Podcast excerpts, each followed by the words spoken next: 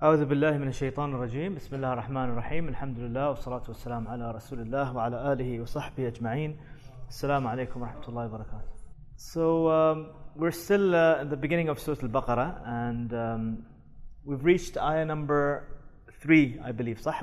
We didn't really finish it last class because there's really three elements to um, this ayah, right? There's uh, what is it talking about? Just for those of you who are new here, the context is where Allah subhanahu wa ta'ala is describing who the muttaqeen are. Who are the muttaqeen who benefit from Allah's guidance? So Allah subhanahu wa ta'ala started off this surah by saying that that book, ذَلِكَ الْكِتَابُ لَا رَيْبَ فِيهِ هُدًى لِلْمُتَّقِينَ That that book, i.e. the Quran, its guidance specifically for those who have taqwa, this thing called taqwa, which, which really means, who can remind us, what does it really mean?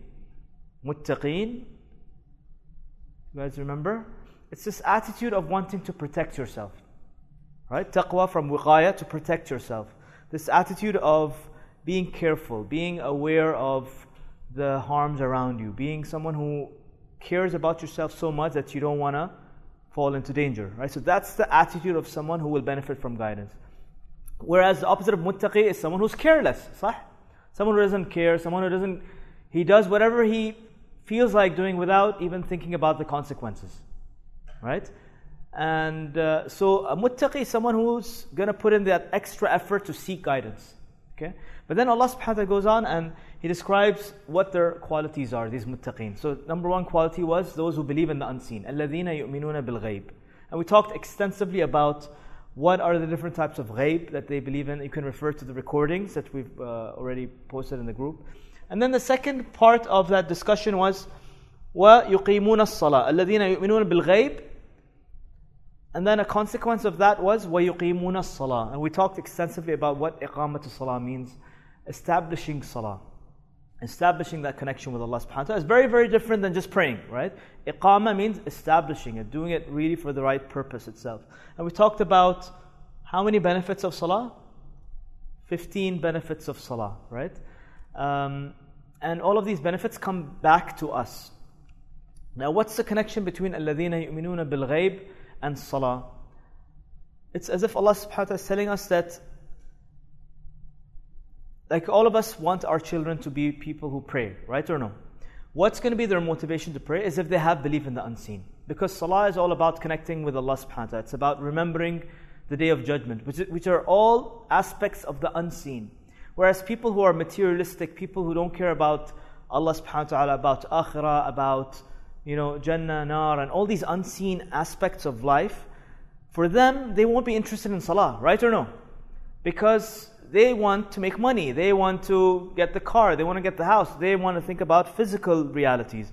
Whereas the first quality of the muttaqeen is they are more interested in the spiritual realities of life. And all these spiritual realities are things that are of the unseen. And so, salah is a natural consequence of someone who has belief in the unseen. Right? Because you, since you believe in that deeply, you believe that your only source of peace. Remember, we talked about iman. Iman literally doesn't just mean belief, but a belief that results in a sense of peace, an inner peace in your heart. Right?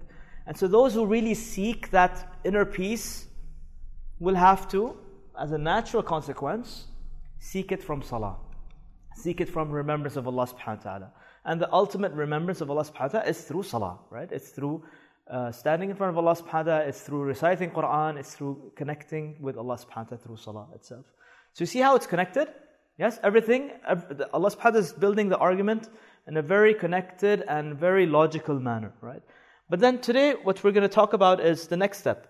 الَّذِينَ يُؤْمِنُونَ بِالْغَيْبِ وَيُقِيمُونَ الصَّلَاةِ And then a natural consequence of these people is that وَمِمَّا رَزَقْنَاهُمْ يُنْفِقُونَ Okay? So, what's the connection between الَّذِينَ يُؤْمِنُونَ بِالْغَيْبِ وَيُقِيمُونَ الصَّلَاةَ وَمِمَّا رَزَقْنَاهُمْ يُنْفِقُونَ What's the connection? That's what we're going to look at today. Okay? So, first of all, they have iman غيب which leads them to pray. And then now Allah subhanahu wa ta'ala is talking about this idea of infaq. Today we're going to only talk about infaq, just this last part of this ayah, right? وَمِمَّا رَزَقْنَاهُمْ A very uh, shallow translation of that is, and from whatever we have provided for them, they spend. Okay? yunfiqun. And the word um, yunfiqun comes from the root word nafaq. What is a nafaq? It's a tunnel, صح? A tunnel. And what's so special about a tunnel? A tunnel has an opening from one side, it goes underground, and it has another opening from the other side. Yes or no? Yes, so tunnels. Um, similarly, the, the word munafiq also has a common kind of root word, nafaq. Why? Because munafiqs, and we talk about munafiqs later on, right, in Surah Al Baqarah, but a munafiq is someone who chooses whatever is comfortable for his life, right? So they have two, two you can think of it as two faces, right? They're in the middle, and, and when, for example, the, for them it's more beneficial to be part of the believers, they come out the hole of the believers and they act like they're believers. But when being a believer is difficult or when there's more benefits to become with the non-believers then they come out the other hole you see so they're they're playing smart. They're trying to have two faces. That's why they're called munafiqeen right? But what is the connection between nafaq or tunnel and spending? That's what we're, we're going to look at today inshallah okay? What is the connection between a nafaq or a tunnel and spending? Anybody has any like insights on this?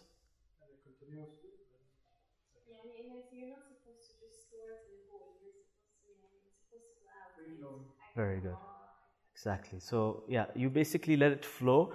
So, think of it one hole is Allah subhanahu wa ta'ala providing for you, and the other hole is it comes out through you. So, you become an instrument of giving. And the more you give, the more you get. So, it's that, this ongoing cycle, right? Where if you store, which is greed, right? That's the, that's the story of greed, which is going to come on later on, which is really the story of. Um, Adam alayhi salam, right? What made him and his wife eat from the tree, the forbidden tree? It was this idea of greed, yes? So that's the story of greed that's going to come up later on. But Allah addresses infaq to, to tackle that issue of greed right from the beginning. That there's going to be two ways of living life. One would be a life where you are concerned about giving, about infaq, and the other mindset would be accumulation or wanting more and more and more. And that is what greed is all about.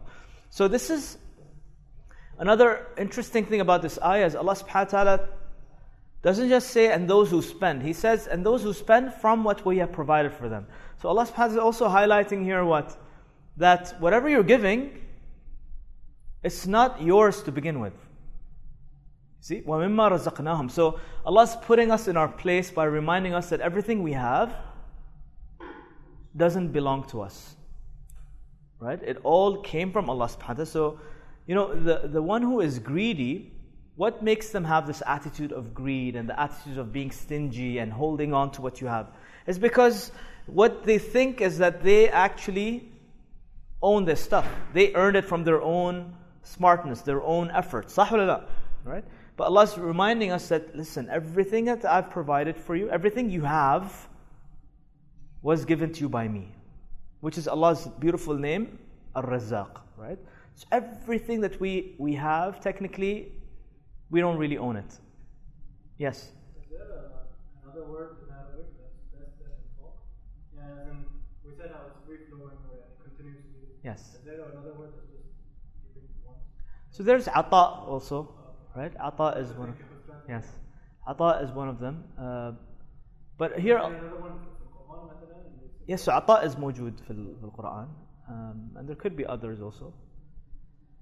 But the idea here is like the choice of words is like it's perfectly fitting because you know Allah subhanahu wa ta'ala is connecting giving to what we receive from him, right? Infaq, right before that he's telling us it's been provided to you. And another really, really important subtle point here is that wamimma actually means waminma. Waminma, when you combine it, it's wamimma. What, what does wamimma razaqnahum yunfiqun mean? Allah, Allah subhanahu wa ta'ala is highlighting that He doesn't want us to spend everything that Allah has provided and forget yourself. Right? Waminma means, and from what we have provided you, spend.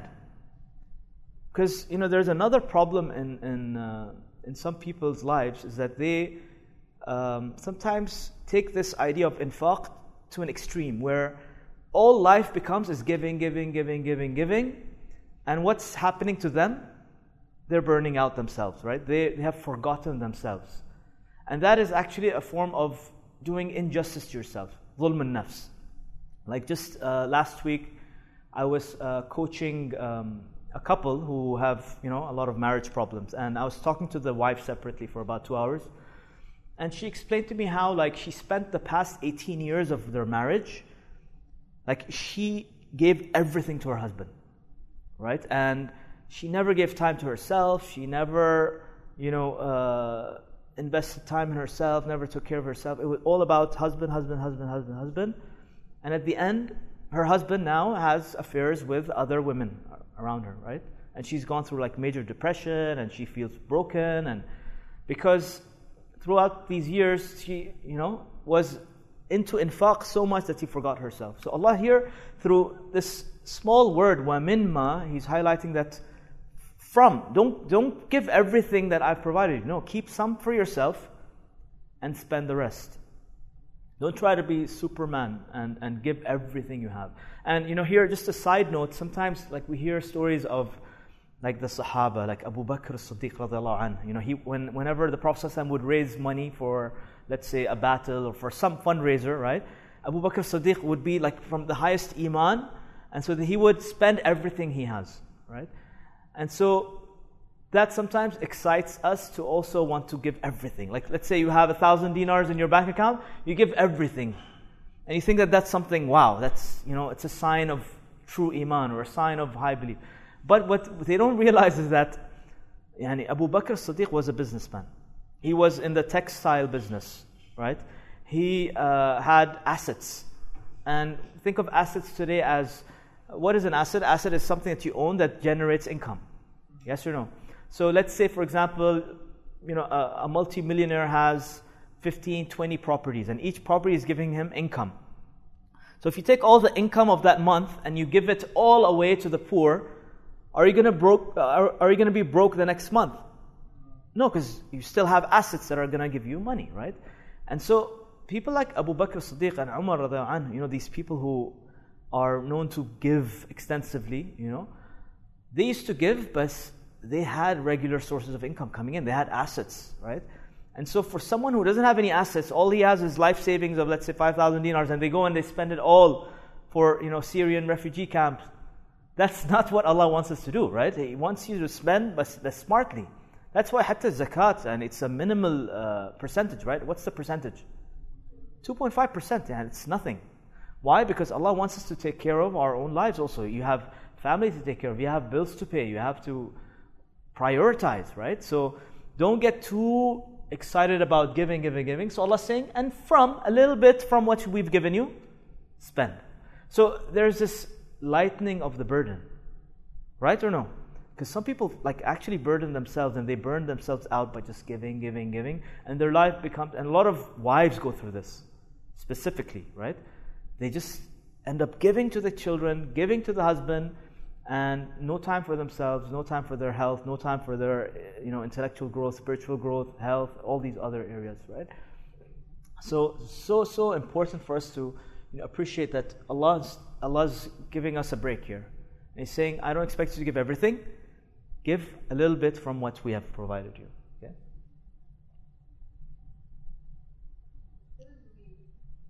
So, good question razaqnahum is in the plural form. Sometimes Allah subhanahu wa ta'ala speaks in that way. Um, and that's something sometimes things that like language that kings use, right? We forgive you. We are pleased with you, right? So it's a sign of like majesty and uh, respect and honor and yani Allah subhanahu wa ta'ala um, sometimes speaks in the singular form, sometimes in the plural form. But it's just basically language to make us realize the grandeur of Allah subhanahu wa ta'ala, the majesty of Allah subhanahu wa ta'ala. Okay, clear? Good question though. وَمِمَّا and we'll talk about this concept of adding value. Yunfiqun means spending, but it also sometimes is misunderstood to mean money. Sahulillah. Like it's we often think about infaq as money. But is infaq limited to money? What are other forms of rizq that we can spend from? Very good. Time is one of the biggest ones. صح اليوم? Effort, like what kind of efforts? Yes, helping somebody out. Even teachings, even a smile. صح? Can a smile also be infaq? Absolutely, right? Um, helping someone out with an idea, helping someone at work or whatever it is. Like there's diff- there's so many creative ways where you can do infaq. So it's not just limiting it to money itself, right? So it's more about giving value back, and we'll talk extensively about this, inshallah, in the coming slides. And here also what Allah subhanahu wa ta'ala is kind of highlighting is that this rizq that I've given you is gonna come by default. Right? So our focus shouldn't be the rizq itself, because that's coming from Allah anyway. What should our focus be? The giving part. Okay? Allah subhanahu wa ta'ala is highlighting in this ayah that I'm gonna provide for you guaranteed. But what you need to focus on is the infaq part itself. Okay? What, how do most people live their lives today? Are they focused on the giving or more on the getting the rizq, getting their salary, getting married, getting, having children, having the house, having the car? We usually kind of focus more on the rizq part, right?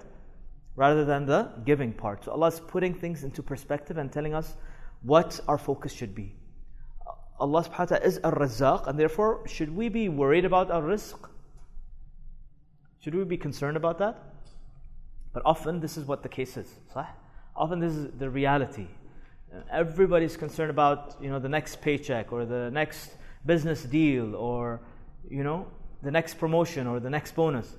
We're constantly worried, and there like there's this sense of fear that what if this rizq is discontinued? What if this rizq stops? And so Allah is giving us the comfort that rizq is on me, infaq is on you. And you know we'll talk about later on, but I'll just give it to you right from the beginning. I'll give you a, a you know a snippet of that. Is when you dis, when you focus on the rizq part, when you get stressed out about the rizq, then Allah Subhanahu wa Taala will make you struggle because you're you're focusing on the wrong thing. And we'll talk about that inshallah later on. So think of it as this um, guaranteed rizq from Allah, guar- guaranteed protection from you know any form of uh, instability in your in your life. So it's as if Allah subhanahu wa ta'ala is telling us that this rizq that's you know, whether it's money, car, house, marriage, these are your rights. These are your God-given rights, and you will get them by default. You don't have to worry about it too much. You need to focus on the infaq part. Okay? And what do most people do today? They focus on the rizq part, right? How am I going to get the job? How am I going to get the business? How am I going to get this, the car, the house? And so our focus is on the wrong thing, and therefore we suffer. Right? Another beautiful idea about um, inf- uh, infaq and this tunnel is that there's this law, a universal law called the law of compensation. Some consider it to be a spiritual law also. The law of compensation. What you sow, you reap. Yes? You reap what you sow.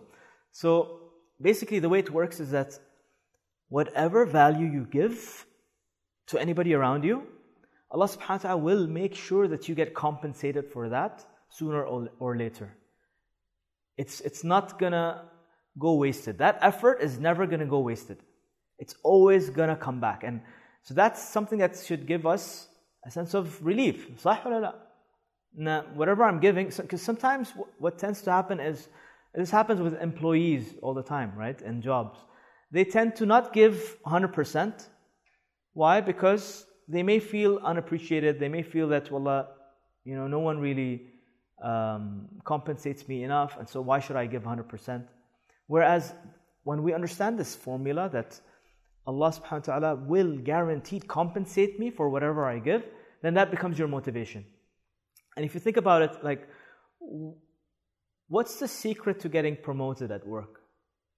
Like, if you just notice people who you know, get promoted, what's common in them?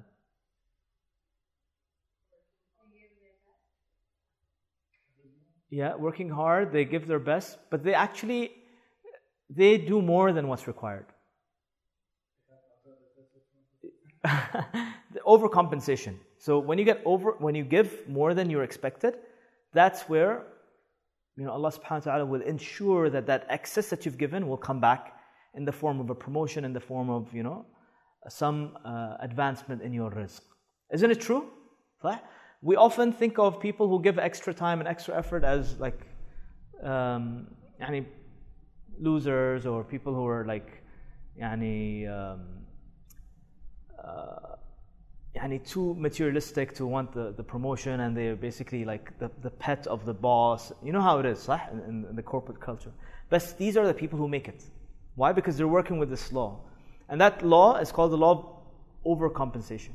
When you give more than what you're expected to, Allah will overcompensate you with something better itself. So that's so you see how infaq works, right? You can give equivalent to what you have, you can give more than what you have, and Allah subhanahu wa ta'ala will always make sure that you get compensated. So think of infaq also as like this, this idea which we keep hearing about is your gift, right? Every single one of us Allah subhanahu wa ta'ala has expectations from us in terms of life, the purpose of life.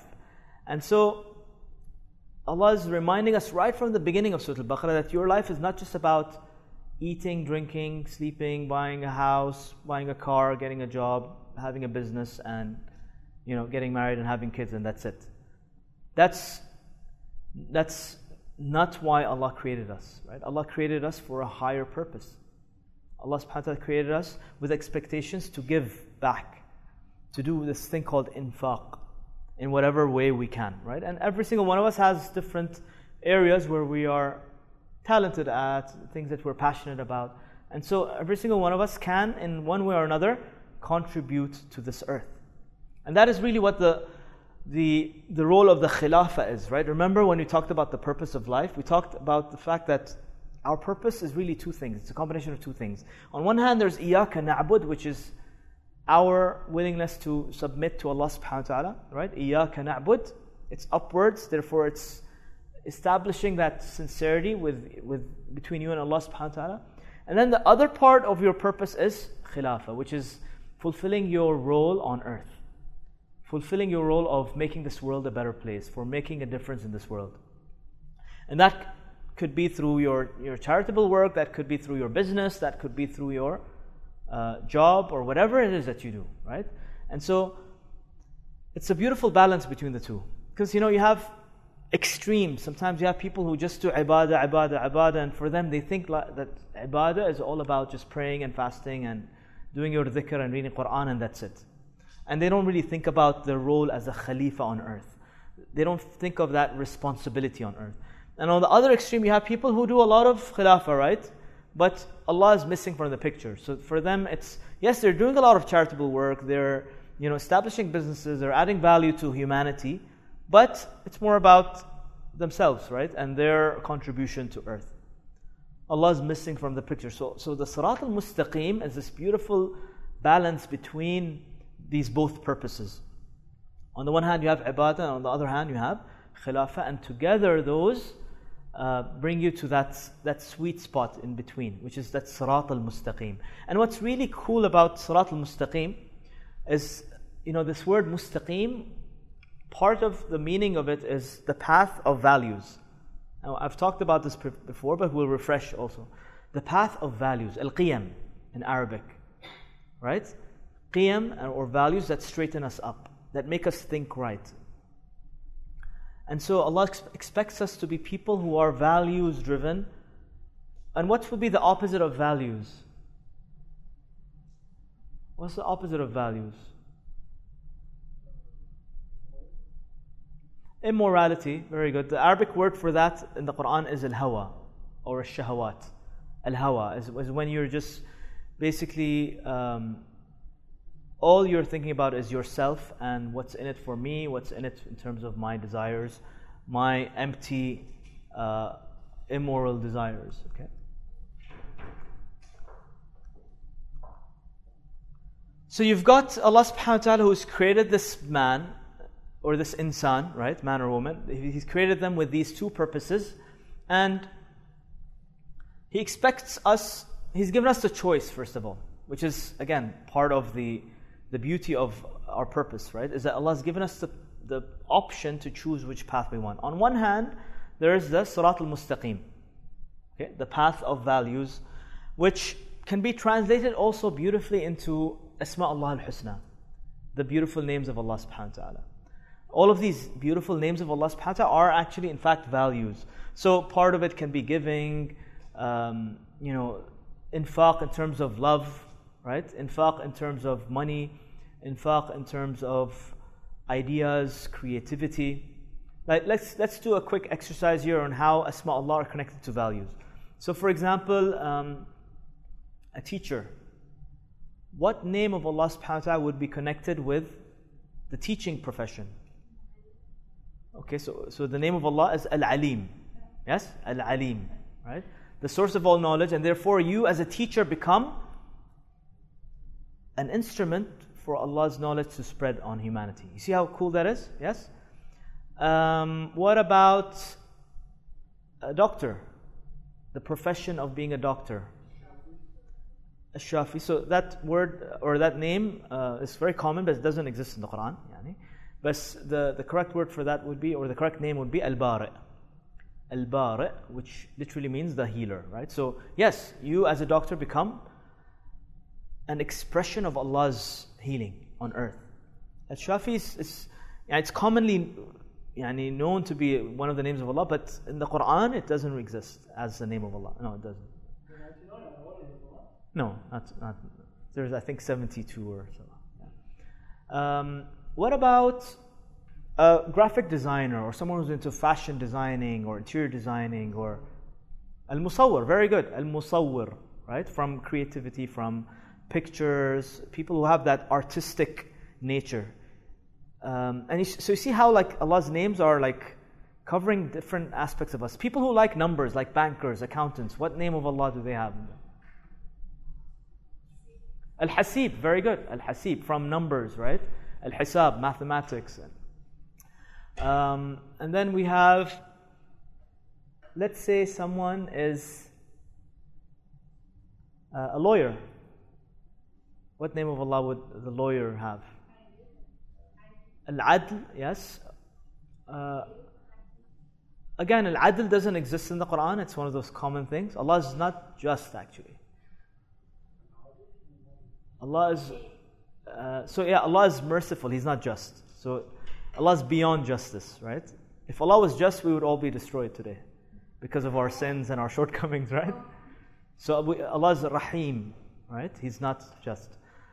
But uh, Al Wakil, lawyers, Al Wakil, right? The one that you trust. Because your lawyer, and literally in Urdu, Wakil is literally known as a lawyer because you're entrusting him with your case so they can win the case for you.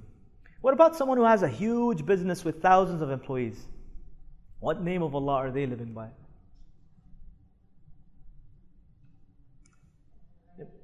Very good. Al Ghani or Al Razak also, right? Because imagine like someone like, I don't know, Lulu, Lulu hypermarket. Like how many people are shopping there to get their provisions on a day to day basis? How many employees is he hiring? How many families are being fed just by working in that like huge organization, right? So you become a source of Allah's rizq on earth. Because if you think about Allah's names, yes, Allah is a razaq, but how does that rizq come in your pocket? How does that rizq come in your, your stomach? Through someone, right? Through someone who Allah has enabled to distribute this rizq to. So literally, Allah chooses certain people for um, fulfilling, or you can think of it as implementing Allah's names on earth. And the more sincerely you do it, the more Allah will keep giving you more and more and more and more, right? So it's so beautiful. Like, um, if you just thought about your profession as, like, I use this with my job as a banker, right? Is um, one of Allah's names is Al Ghani and Al Wasi'. Al Wasi' means the one who gives in abundance, right? With no limitations. From wus', which means expansiveness and no, no limits. So my job as a banker is to make my clients wealthier Okay? So my motivation to go to work every day is I'm going to go meet my client and sell him something that's going to make him more ghani, more wasa, right? And the more um, you know sincere I am in my job, the better I'll do, right? So that is the mindset of people who kind of are values driven. Okay, you're driven by values. You're driven by giving. In Infaq. Notice the teacher. What does he do? What is he spending? What is he giving? Knowledge, right? He's spending knowledge, right? He's not there to take anything, he's just there to, to give more and more knowledge. The, the healer is there to give more healing. The provider for, for razaq, they're, they're there to provide. Okay? The graphic designer is spending in terms of their ideas and creativity. Hatta there's another name of Allah, Al Khaliq, which means from khalq, to create something. So, what profession would, would be fitting with? Very good. Inventors and people who create uh, concepts, ideas from scratch, right? Creativity. So, also, hmm? IT, yeah. IT, good question. What, what about IT and, and uh, networking and communications? What, what name of Allah would that be?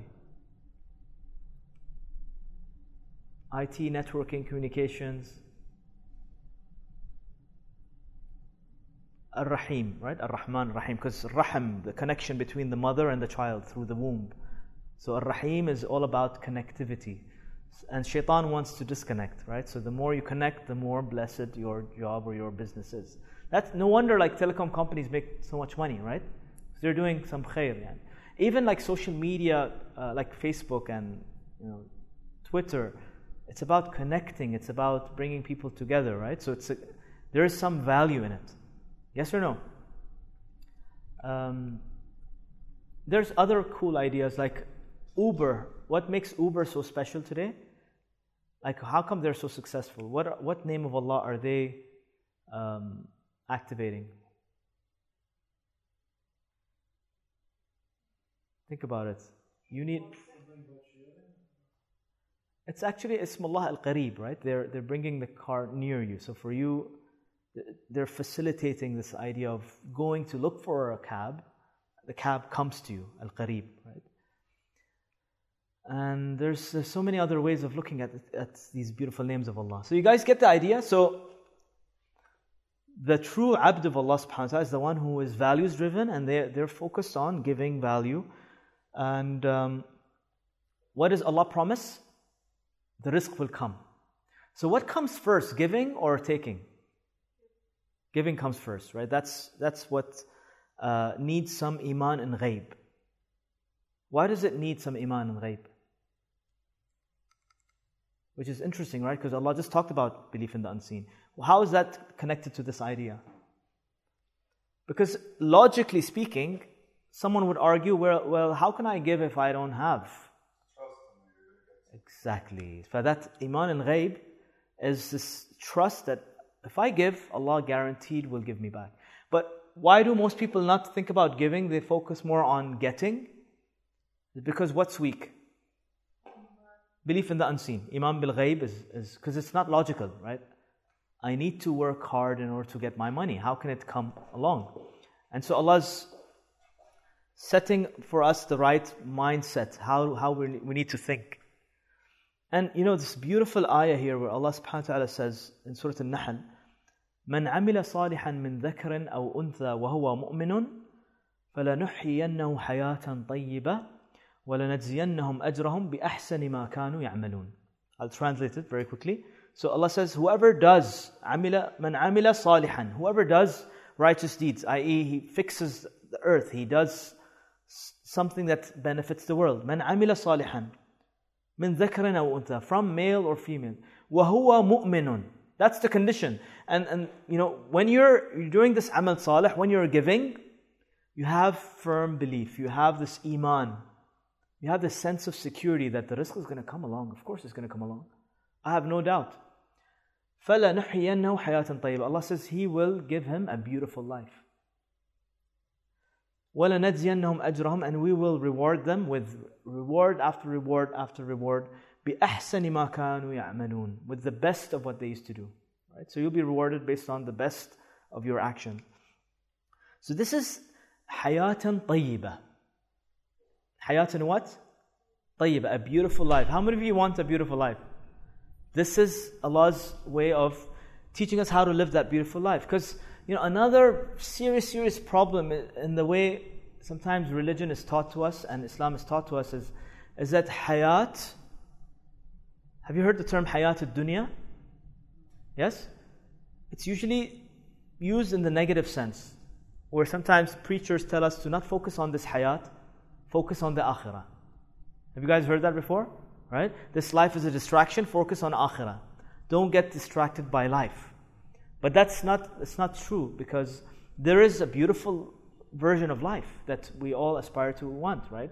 And this is a hayat which will give you, you know, beauty in this life and in the next. You're going to be living a hayat and tayyiba, a good life, a beautiful life here and in the hereafter, right? So hayat, al hayat al dunya if you look at it from the Quranic perspective, it actually usually is used in a negative sense. Allah does tell us, be aware of the hayat al-dunya, don't let the hayat al-dunya distract you. But Allah called it al hayat al-dunya. Now, what does dunya mean? Low, very good. From min dunu, right? Low life. So it's as if Allah is saying there are two types of life. There's this hayat tayyiba, a beautiful, a pure life, and then there's a low life. That low life is something that Allah doesn't want you to be attached to. He wants you to be attached to hayat and tayyiba. So, what is this low life? So, again, these smiley faces are there just to show you that you know, when you are values driven, when you are driven by infaq, then will you be doing it with enjoyment? Yes, of course, right? And the provision will come along, so are you going to be happy about that? So it's as if you're doing what you enjoy, what you're passionate about, you're giving and you're getting at the same time. So it's like this that flow is in place, right? You're in, in the flow. And that's what really this model is about. It's about Allah subhanahu wa ta'ala being the center of your life. And everything you do is really around Allah subhanahu wa ta'ala, right? It's not about you, it's about giving, it's about fulfilling your purpose in this life. Whereas al hayat al dunya, let's talk about the hayat al dunya now. What is this hayat al dunya? It's this other lifestyle, it's this other way of looking at life. Um, and you know, commonly the word ego would, would be the best to describe this, right? Ego. Where your life is not just about, um, or it's, it's not about others, it's not about Allah, it's about who? Yourself, right? Okay, so ego, like uh, one of my favorite authors, Wayne Dyer, he described it as edging God out. Edging God out. So when you take Allah out from the picture and it's all about you. All you see is yourself. All you see is your desires. All you see is your needs, your greed, your temptations, your you know low lowly desires. And so then you become someone who is seeking what? Seeking the provisions. You're not seeking to give value, you're seeking to get provisions, right? So your life becomes about accumulation. It becomes about how can I get more and more satisfaction from this life. Okay? And of course, that's going to lead to misery, right? Why? Because you're, you're not fulfilling your purpose. Giving is part of the secret of happiness. It's, it's one of the ways in which a human being feels fulfilled. When you're not giving, then you are missing something. There's something missing from your fitrah, right? Allah created us that way, right? Uh, so Allah subhanahu wa ta'ala, like in one ayah, he describes these people as أولئك الذين اشتروا الحياة الدنيا بالآخرة. These people, they have sold this hayat tayyiba and bought what? Hayat dunya, that low life. They've made that terrible trade, right? And فلا يخفف عنهم عنهم العذاب ولا هم ينصرون. For them, the pain will never end, and they will never be victorious.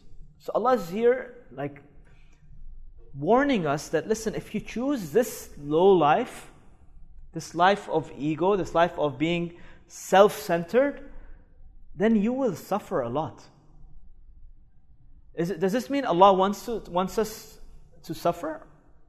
Is that what it means? Does it, does it mean that Allah is warning us that He's going to punish us if we choose this life? No. Allah is just explaining to us how Allah's laws work, right? It's, a, it's one of the laws, laws of Allah subhanahu wa ta'ala is that if you choose to be values driven, and you focus on giving, you will guaranteed get. But if you focus about focus on yourself and you focus on just getting, then you will suffer because you're going against the the flow of Allah subhanahu wa ta'ala. You're going against the, the rhythm of life. Right? Everything that Allah has created is, is like think of the sun. What's the function of the sun? Is to give or to get? It's all about giving, right? Same thing with the moon, same thing with you know rain. Everything around us, Allah subhanahu wa ta'ala has you know designed it in a way where it fulfills its function. As for the human being, Allah has given us the option.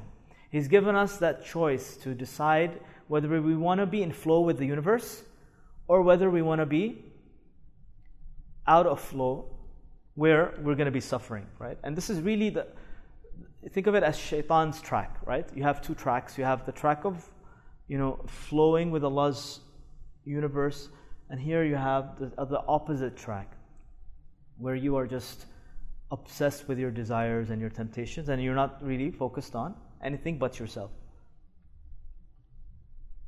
So let's do a comparison now, um, just to make sure that we understand the difference between values and shahawat, right, or hawa.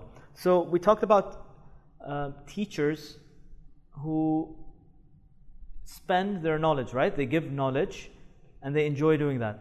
Now, could there be a teacher who gets into the profession of teaching, but not because they're interested in teaching, purely because of the salary and the money? Yes? So what percentage of teachers do you think actually like are there to give rather than to get the salary? Few, صح؟ يعني حتى if you if you recall from school days, there's maybe one or two teachers that really had a strong impact on you, right? And the rest, like, really no, not much impact. So that's that gives you an idea of like the different kind of approach to teaching if, if you are getting to the profession of teaching for the provision, for the salary, for you know just purely getting money, then there's not going to be much barakah in, in what you do, right? So Allah wants us to be people who focus on the values rather than the money. You're not doing it for the money, you're doing it for the values. Have you heard of um, Khan Academy? Salman Khan, right? Sal Khan. So he's a classic example of this, right? I mean, he was an investment banker who was working on Wall Street, making millions of dollars, uh, running uh, a hedge fund there. He decided that, you know, for him, teaching was a passion that he enjoyed so much that he actually quit his job. Did he have rizq? Did he have rizq?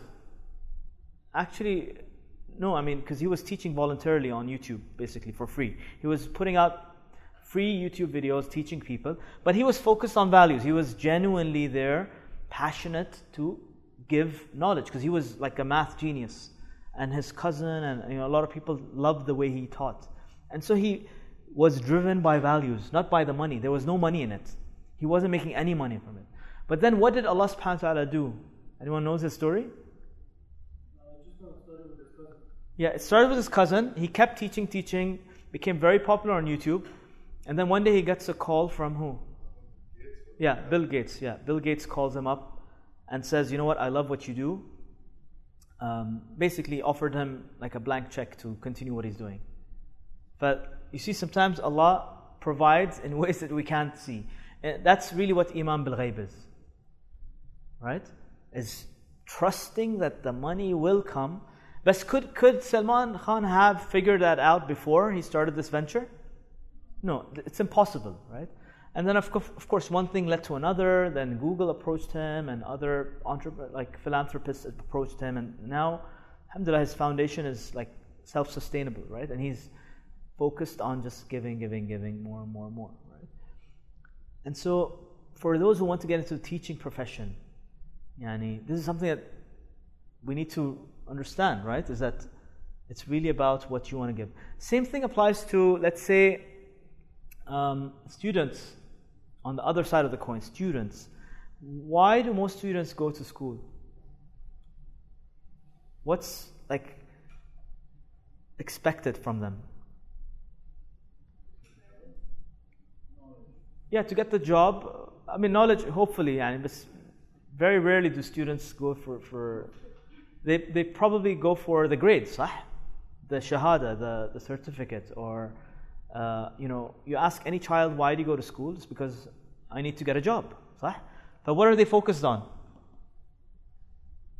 If you're focused on the, the shahwa of a certificate, or a job, or you know, to get into a nice college, so that you can graduate and get a get money and, and buy the car and buy the house, then that's a shahwa. That's you know that's not going to be an enjoyable four years of college for you. Right or no? But if, if, those, if those two same students go with the intention of, I want to learn, I've chosen this major because I'm, I really am interested in learning, I want to you know, develop my knowledge further and, and you know, be able to give back whatever I've learned, that becomes a value. Now, think about two students. One goes into computer science because of values. They want to understand the science and be able to contribute back to humanity. Versus someone who gets into computer science so he can get a nice job. Who's going to enjoy their studies more? The first ones. Ah, and might be the shade. Right?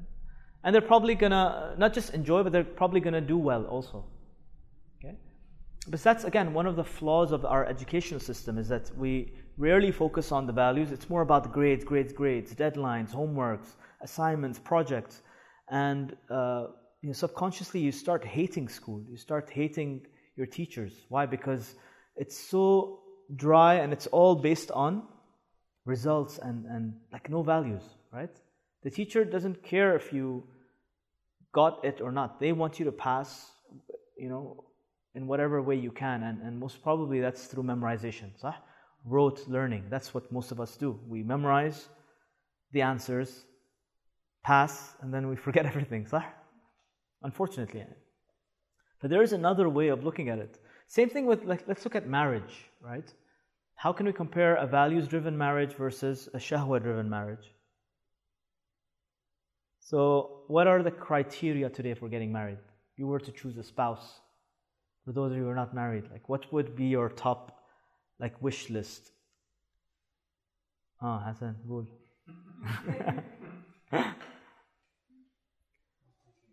so, you know, the Prophet ﷺ in a hadith tells us that, you know what, some of you get married because of looks, some of you get married because of the, the money or the family, right? But Allah tells us, or the Prophet tells us that go for the one with the, with the deen and you will be safe. And here, deen doesn't mean just you know someone who wears hijab or, or prays or no. It's about someone who has that right attitude and the right mindset where you know they're they ha- they understand this concept here, right? Because then that marriage is going to be blessed with values. It's, it's going to be about giving to your spouse.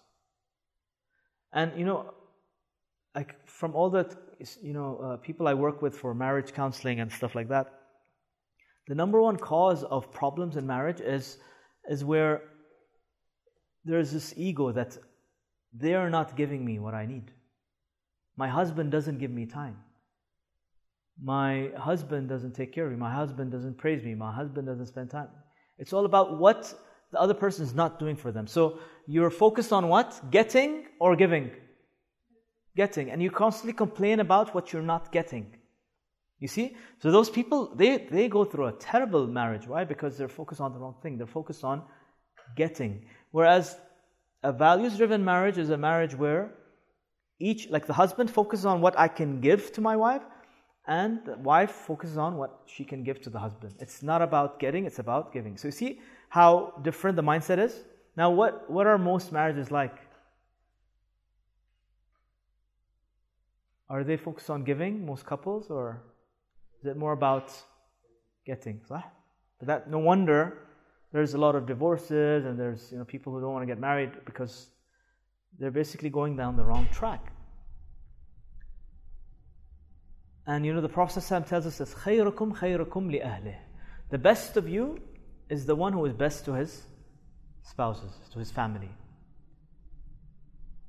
You know, so that is the real challenge here is, is how can I, like, the mindset should be for the husband, how can I be the best husband to my wife? And the wife should be thinking, how can I be the best wife